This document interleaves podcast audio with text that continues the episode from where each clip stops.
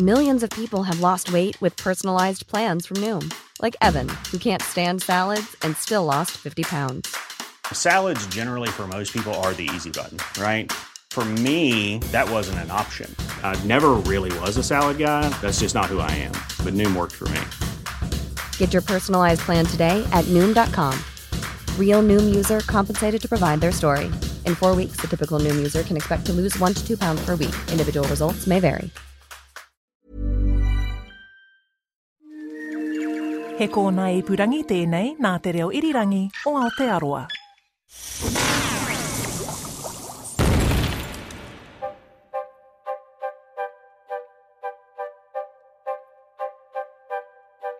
Kia ora, and welcome to Elemental from RNZ. I'm Alan Blackman from the Auckland University of Technology. And I'm Alison Ballance. And this is episode 66, meaning we have left the P's of the periodic table behind and are heading into the brave new world of the R's, bringing us first to. Ta-da! Radium, from the French word radium, formed in modern Latin from radius, meaning ray. As in a ray of sunshine? Well, not quite. It's actually in recognition of radium's power of emitting energy in the form of rays. Details, please. Okay, so vital statistics, elemental symbol Ra, and uh, a whole lot of eights. So atomic number 88, and it was discovered in 1898.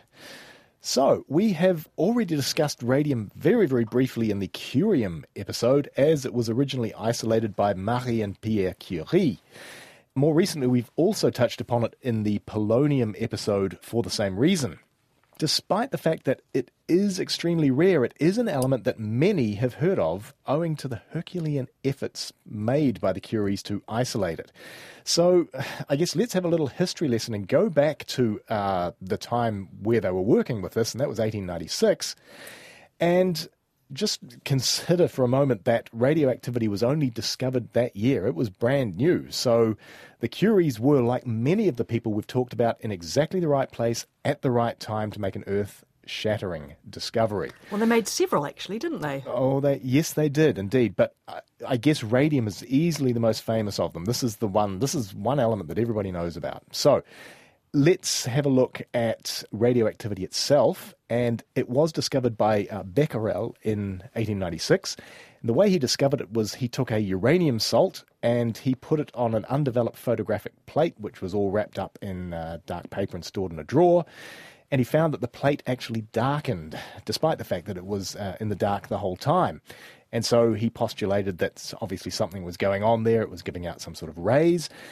And as a result of uh, Becquerel's work, then the Curies started working on pitchblende, and that's a uranium mineral now we call uh, uraninite, and that consists primarily of two uranium oxides, uh, uranium dioxide UO2, and a small amount of U3O8. And what they found was that the radiation emanating from this material the pitchblende was in fact greater than could be accounted for on the basis of uranium being the only radioactive element present in the pitchblende.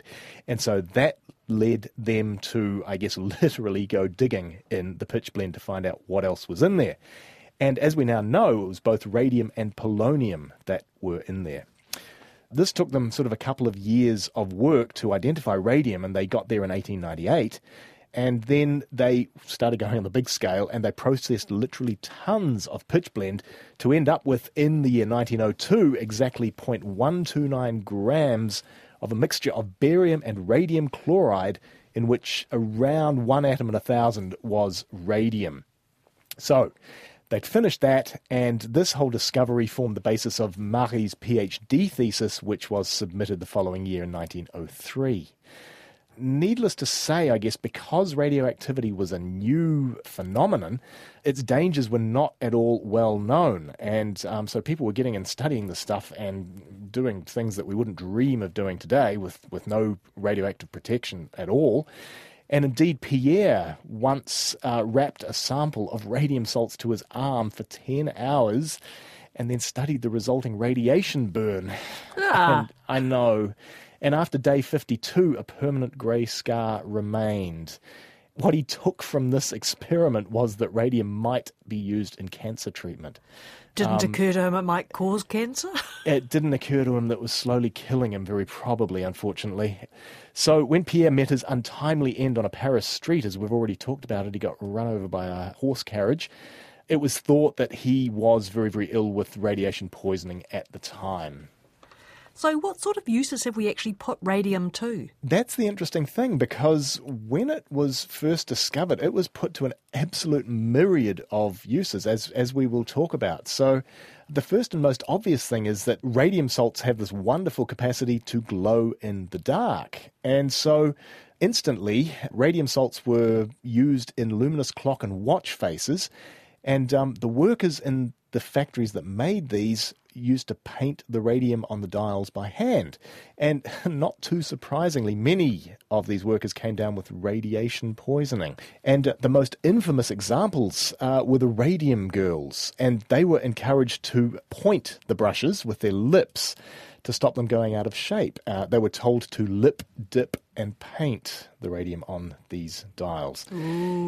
So, not surprisingly, a lot of them started getting sick, and some dying workers sued their employer in 1927 and won. Like all court cases, uh, it was appealed a total of eight times, and it went all the way to the US Supreme Court, and they actually did refuse to hear it, uh, but that took 10 years to get there. And sadly, radium was still being used on luminous watch dials until the late 1960s. The only difference being that the workers were told not to lick their paintbrushes. God help us. And then radium was replaced by promethium, uh, as we talked about a couple of episodes ago, and then still later by tritium. For a while, radium was promoted as having life giving properties, wasn't it? Yeah, that's the thing. All these mysterious rays were thought to be good for you. So, uh, because of that, radium was added to things like water or coffee or beer, most disturbingly, face creams, um, before it was finally figured out that it was bad for you. And this is an absolute tragedy. A very famous case of radium poisoning was that of a guy by the name of Eben Byers, and he was a US steel magnate. Uh, he believed in radium so much that he drank radium infused water every day for around four years. And not surprisingly, he ended up with cancer of the jaw and very, very bad radiation sickness, and that ended up sadly killing him.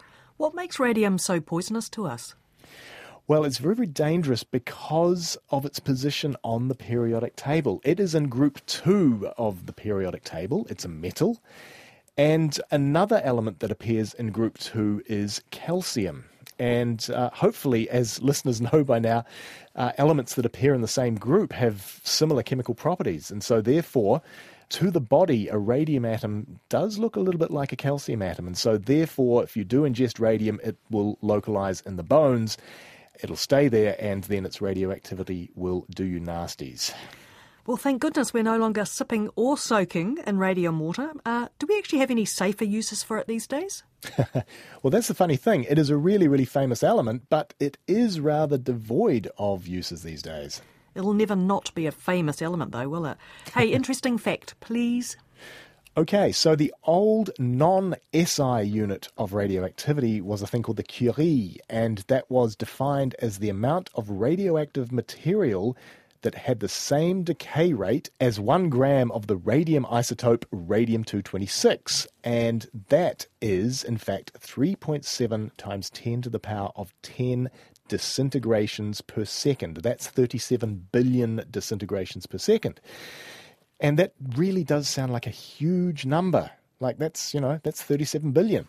But let's put this into perspective by the fact that if we take that one gram of radium 226 and wait for it to decay completely, that's in fact going to take 16,000 years decaying at a rate of 37 billion disintegrations per second. And the reason why it's going to take 16,000 years is that in that one gram of radium, we have got around about 2.66 times 10 to the power of 21 atoms. Of course. Elemental, a podcast juggling mind boggling numbers and concepts with consummate ease. and I have to say, I'm referring to you with that sweeping statement, Alan, rather than myself. Oh, Alison, why thank you. Goodness, I am very happy to take any compliment given, believe you me. Uh, And yes, we have covered other episodes of Elemental with equally mind boggling numbers. And yes, you can hunt them down on your favourite podcast app. or find them online at rnz.co.nz slash chemistry. Next time, we're investigating radium's daughter element, radon. But until then, it's goodbye from me, Alison Ballance. And me, Alan Blackman. Mā te wā. Oh, by the way, Alan, Brazil nuts.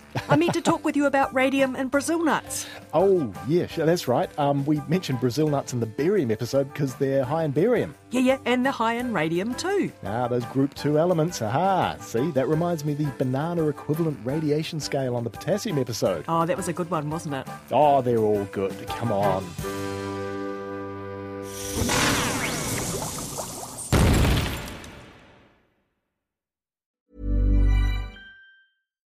Botox Cosmetic, out of botulinum toxin A, FDA approved for over 20 years. So, talk to your specialist to see if Botox Cosmetic is right for you. For full prescribing information, including boxed warning, visit BotoxCosmetic.com or call 877-351-0300. Remember to ask for Botox Cosmetic by name. To see for yourself and learn more, visit BotoxCosmetic.com. That's BotoxCosmetic.com.